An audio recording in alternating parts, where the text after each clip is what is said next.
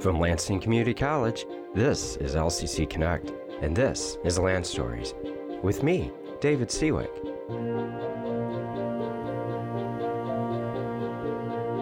Each episode explores a different topic, such as the people, business, neighborhoods, communities, buildings, and other phenomena that make up the history of our college and our region. We tell stories, and in doing so, we connect the past to the present. On this episode of Land Stories, I'm joined by a Lansing area filmmaker, Michael Rodriguez. Good to be here.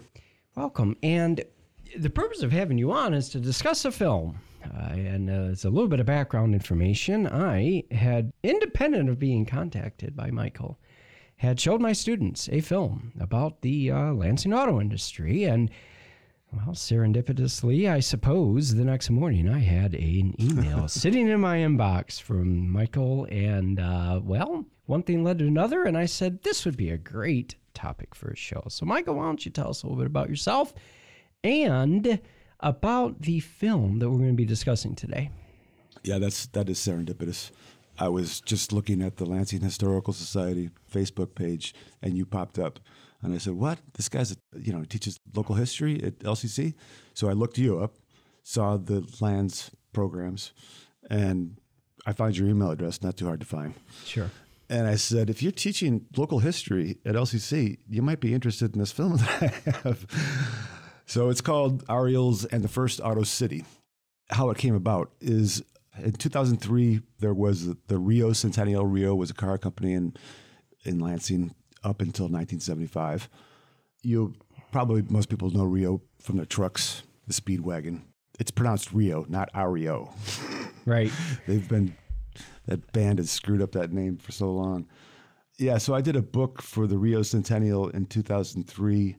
It's an Arcadia book, and it's called R.E. Olds and Lansing Industry. So it traces R.E. Olds' life.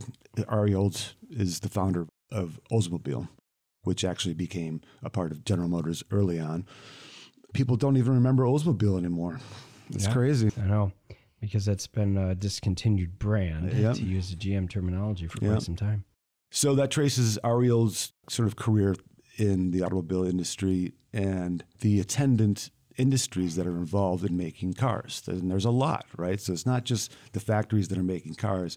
It's the, you know, there was the auto wheel. There was tons of other local industries that supported the car industries. So at one point, Lansing had three major automobile manufacturers, including REO, Oldsmobile, and Durant.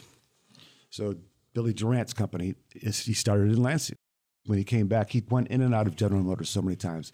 Billy Durant's a very interesting person. But one of the times that he was away from General Motors, he came to Lansing and started a, a major car company called Durant. Mm-hmm. The plant became the Fisher Body plant on Verlinden. So it was an old space. It was an old space. When they tore it down, that place still had wooden floors That's remarkable. for a car for an automobile manufacturing center is just that's just kind of crazy. Sure. And one of the largest industrial corporations in the world operating it, I, it was the largest. right? I'm time. not sure if it still is, but it was the largest Yep. industrial company in the world. Yeah. Well, that sounds really, really interesting. And why Lansing Autos? I mean, you already explained this a little bit, but you could have done a film on really anything. Well, again, it goes back to the book, and the, the, the reason for both is the importance of the history of making cars in, in the city. This is a very unique situation. People don't know it. If you ask anybody in the world, practically, um, who was the first to mass manufacture automobiles, they'll all tell you Ford Motor Company. Henry Ford, right? with the Model Exactly. T. That's the mountain to climb, Mm-hmm. right? So Henry Ford gets the credit for a lot of stuff that he didn't do. There's another great film out there called 10 Questions for Henry Ford um, that I encourage people to seek out. There needs to be truth told, you know, and this is, we need to get this story right. It's an important story. Lansing really did set the pace for automobile manufacturing for the world. Sure. And nobody really talks about that anymore. And it's funny because you are almost reciting, as it were, word for word, what uh, the conversation I had with my students that actually prompted me showing them that film. And I always have to tell them that you grew up probably being told that Henry Ford invented the car. and he invented the assembly line. I said he did neither. The car was invented in Europe at least 20 years before Henry Ford built the Model T. And in terms of the assembly line, it was here in Lansing actually that the some of the first innovations that we would recognize nowadays as a assembly line. Well, no, it's hard, it's hard to say who built the first car, right? It's, Sure. It's really hard to say. The Selden patent controversy that went on for years. Selden said he built a car in 1865. And for years, he said he had the patent and people had to pay him. Anybody that ma- manufactured cars had to pay him. General Motors did pay him. Ford didn't. Yeah. Uh, Olds didn't. Yeah. So yeah, that's really hard to say who made the first car and what is the what is a car, mm-hmm. right? You know, it's it goes back much much further than that. There's if uh, you get a book called The Turning Wheel, mm-hmm. which came out a long time ago, but it traces the history of General Motors, and, but it also traces the history of car making mm-hmm.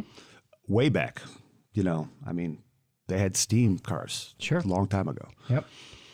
what Olds did was, yeah, the first assembly line for automobile making, but most important is the first mass manufacturer of automobiles. He is the one that showed that it could be done. Mm-hmm. There were lots of people building cars around that time, but they couldn't do it on a large scale. Mm-hmm.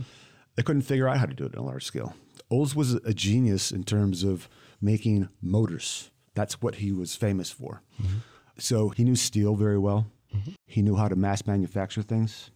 And that's what made the Curved Dash Olds the first mass manufactured car. I mean, there's by 1905, there's way more curved Olds on the streets of the world than there were anything else. Oh, sure. Sure. And to this day, you can travel to museums around the world. And if they have a section devoted to automobile production, they will almost always have a uh, thorough section within that section that discusses the uh, American automobile manufacturers, but it's usually Ford. It's Ford. You go to Washington, D.C., and go to the National Museum of American History, which I did a couple years ago. They have a transportation section. There's no mention of R.E. Olds. oh, sure. It's, it's all Ford. Yep, and that's in the United States. Uh, One of the best transportation museums I've ever been to is in Glasgow, in Scotland, and it has a whole mock-up of the Model T Highland Park assembly plant in there, Wow. And it compares it to a local manufacturer of cars at the same time in that part of Scotland, in, in a basically an industrial suburb of Glasgow called Alexandria. The whole point of the exhibit is to show you why Ford Motor Company turned into a really big company and this little car manufacturer didn't. And they're trying to argue that it was the assembly line that, you know, but so I think that this gets me to the next question I wanted to ask you. And it's actually one that I brought up with my students too uh, when we had a little bit of Q&A after the film. And that is, how hard was it for you to find good, reliable source information to put this film together, uh, given the fact that you were doing something on a company, a person that in this area at least is probably more well known than other parts of the of the U.S. It's hard to find biographical material on Olds um, himself, so I stay away from that. Okay. Um, I stick to what is public history. And my resources come from the R.E. Olds Transportation Museum. A lot came from the downtown CADL, the local history room. Yep. A lot of the assets came from there. Heidi Butler runs that. She's done wonderful Sure. things with the collection. Yep. So, no, I had a wealth of materials to choose from because I did the book. So I'm sourcing my own book.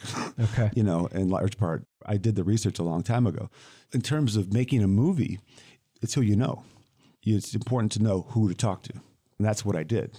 But since I've been in this game for so long, I knew all the people off the top of my head. And Mayor David Hollister's in the movie too. He made a film as well called Second Shift. Right. And I've seen that before, and memory serves me correctly. That one really focused on the transition away from when Oldsmobile was discontinued into the assembly plants that they built about 15 years ago, they being General Motors. It, it's especially about saving General Motors in Lansing. Mm-hmm. That he created a blue ribbon committee to basically convince General Motors not to leave. So Lansing is the only town that has two new facilities in North America. When everything else moved to Mexico, Mm-hmm. we got two new facilities. Why is that? The workforce, and it goes. This goes back to the early days of Oldsmobile. Mm-hmm. The workforce in Lansing is different, and it's historically different. So when Olds came back from Detroit after the fire in Detroit, and the Lansing Businessmen Association gave him the property that was the old fairgrounds on the Grand River. Olds looked around, and because he had manufacturing motors here for so long, he knew what the workforce was. Mm-hmm. He knew they were hardworking. He knew that a lot of people came from farms. They knew how to fix things, right? If something breaks, you don't send out to have it fixed, you fix it yourself. Sure. That's the way farms work. So the workforce was, well, there's also the labor issue that in Detroit there was labor unrest. He saw that coming. There was labor unrest in his Detroit factory. Sure. And he knew that he could keep organized labor away, whether that's a good or a bad thing, um, when he came back to Lansing, because he knew the people, he knew the workforce. Sure, and, and that was a point that was emphasized actually in, as you correctly pointed out, in the film Second Shift as well. I remember seeing a screening of that film.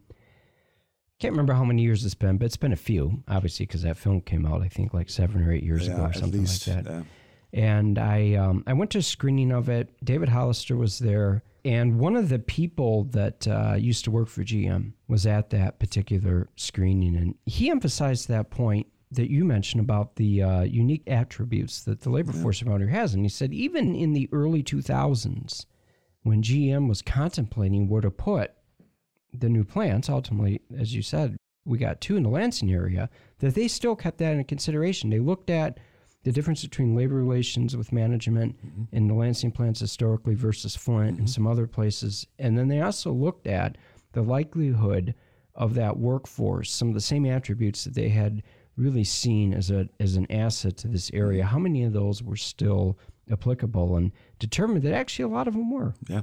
Yeah. Uh, there's been a lot of research on this actually, partly because the UAW measures the workforce in terms of their satisfaction. And the Lansing labor force, if they're from this area, they tend to be a very satisfied workforce and support what the UAW wants to do. Mm-hmm. They've had to import, especially for the Delta Township plant, they had to import lots of workers from all over the state, all over the country, and they're not as happy. Yeah.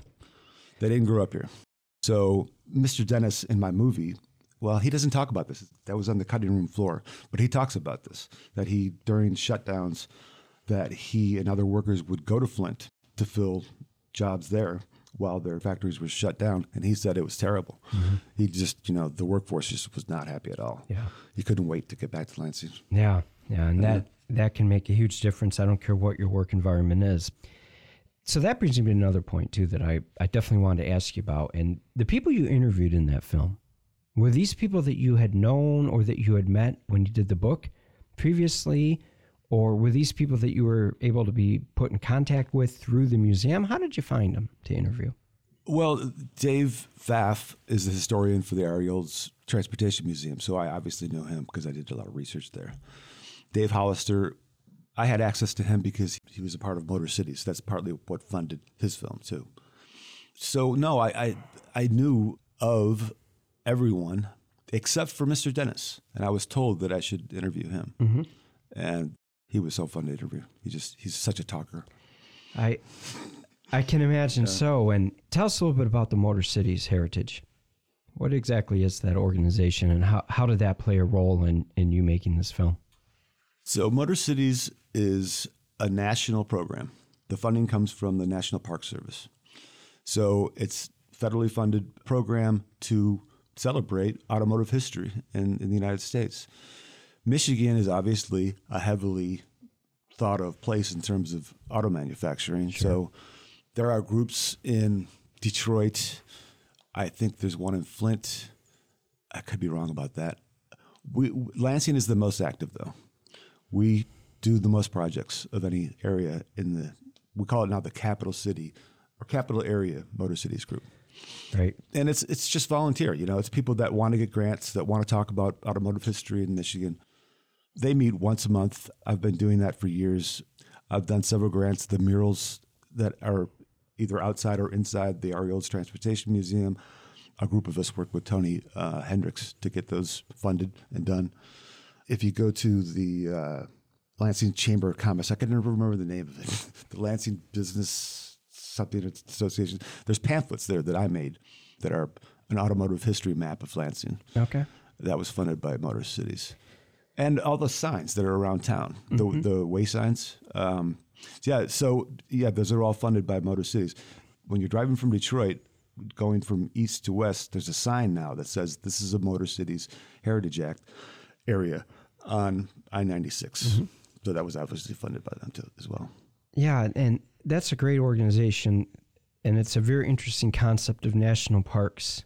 In the past, we think of national parks or something the National Park Service would be in charge of managing or overseeing in some way as a big area of land that's got mountains and You think of know, Yosemite, yeah, elk. Yellowstone, you Exactly, know, or even. Isle Royale here in Michigan, and and um, the Motor Cities group. I had a, a brief involvement in it, and actually used to attend the meetings when we did the Lansing Labor Holiday commemoration.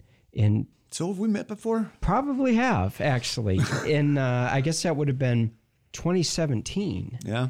including getting the historical marker that was put in front of City Hall. It's still there, thankfully, Yeah.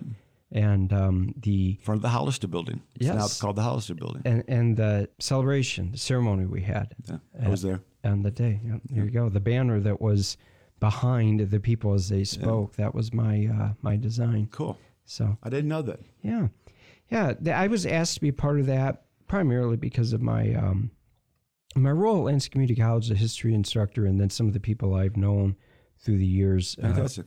yeah, with the Historical Society of Greater Lansing. So you worked with John Beck on that. absolutely. Yeah. Yep, absolutely. In fact, I'm still on the uh, email list Yeah. that he sends out. It's a huge email list. It is. It is indeed. And and unfortunately, they meet while I am at work in the old nine to five gig. So it's not too often anymore that I get Yeah. over there for a meeting. I go to most meetings still. So, where was this film distributed at, and where was it shown initially, and how has that changed through the years? Well, it got actually released in uh, 2019. So the first showing was in the R.E. Olds Transportation Museum, 2000 fall of 2018, and that was incredibly well attended. We were looking for chairs all over the building. That wasn't the final cut. In the meantime, I applied for the Traverse City Film Festival and got accepted. Couldn't believe that. That's a very prestigious Oh, uh, film festival. So we went and it was a blast. Mm-hmm. I encourage anybody that makes a film to submit it, even though they say they they probably won't even look at it. Do it because if you're accepted, get yourself up to Traverse City for that film festival. It's so much fun. I, I can imagine. I can imagine. Um, one of the things I do as part of my job is I manage all the streaming um, video for Michigan State University libraries. Okay. I'm a librarian. I should have said that early on. That's okay. So I was at a what was then called the National Media Market in St. Louis, I think. Anyway, one of the things is that media show did was to bring to all the, the distributors of films. So I was talking to someone from Films on Demand, and uh, I said, I got a movie. You know, did you guys think about distributing? She, she said, Oh yeah, we'll we'll take a look. So I sent her a ten minute short of the film, and she said we wanted it.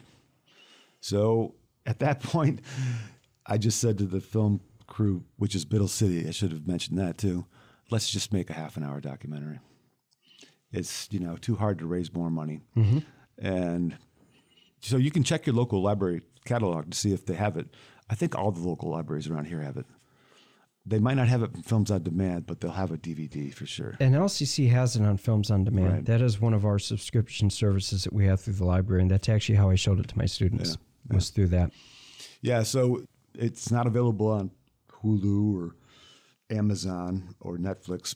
Films on Demand is educational streaming film. Sure.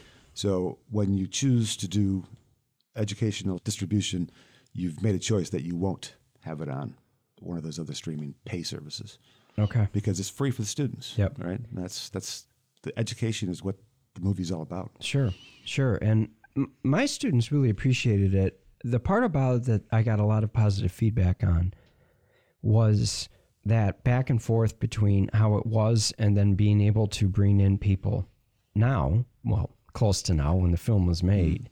There were people that remembered, for example, REO when it was here.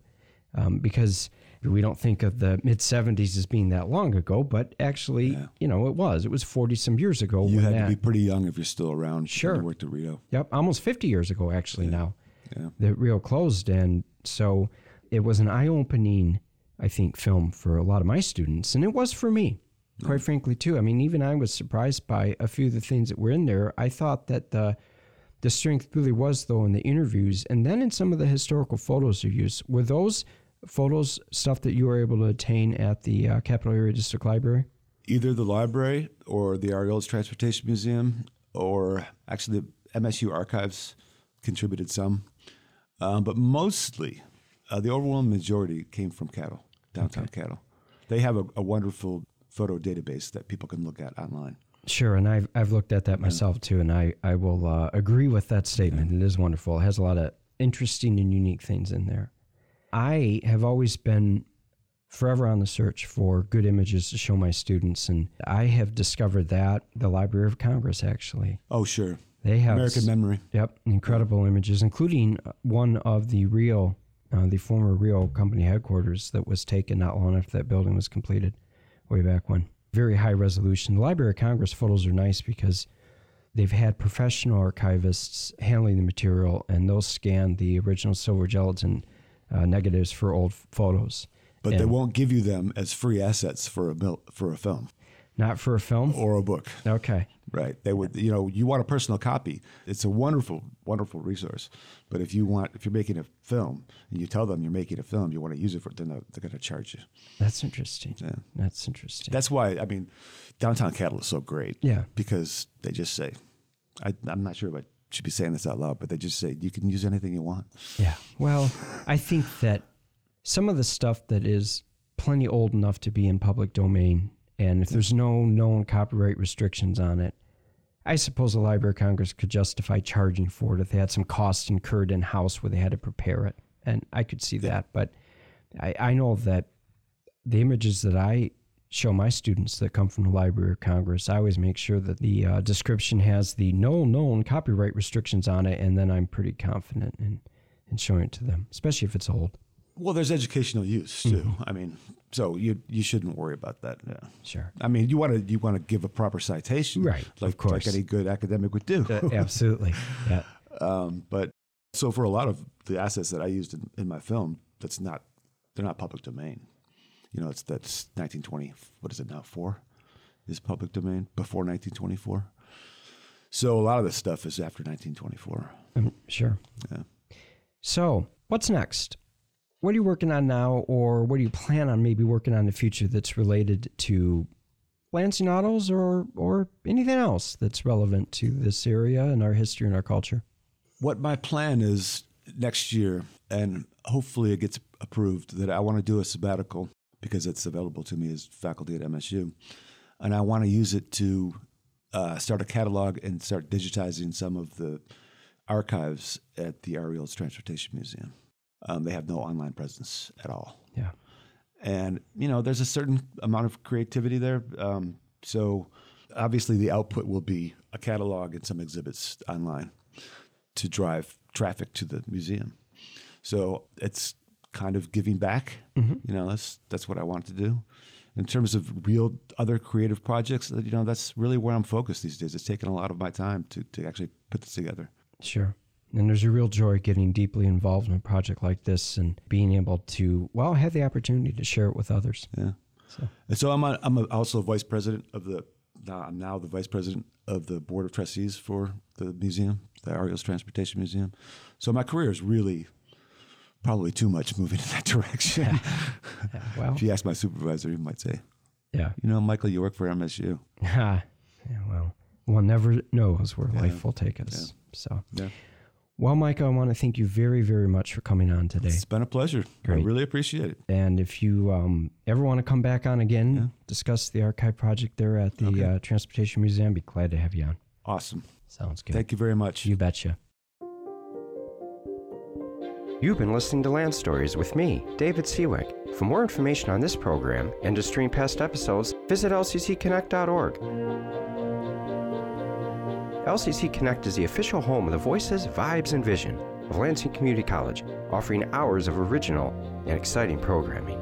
Hosted by faculty, staff, and community members, LCC Connect explores our college's work in the community, important topics in higher education, and our vision for the future. Catch the vibe on 89.7 FM or online at lccconnect.org. Until next time, remember, keep telling good stories.